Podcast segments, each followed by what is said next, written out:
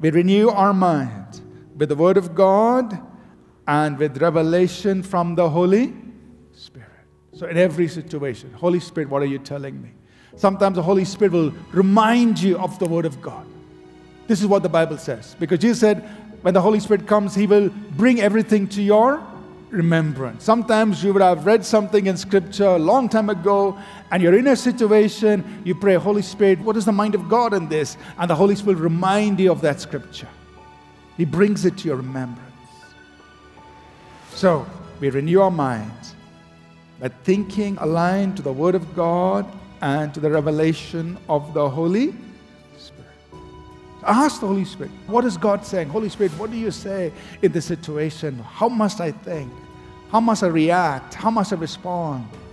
What must I do? And He's going to let you know the ways and thoughts of God in that situation.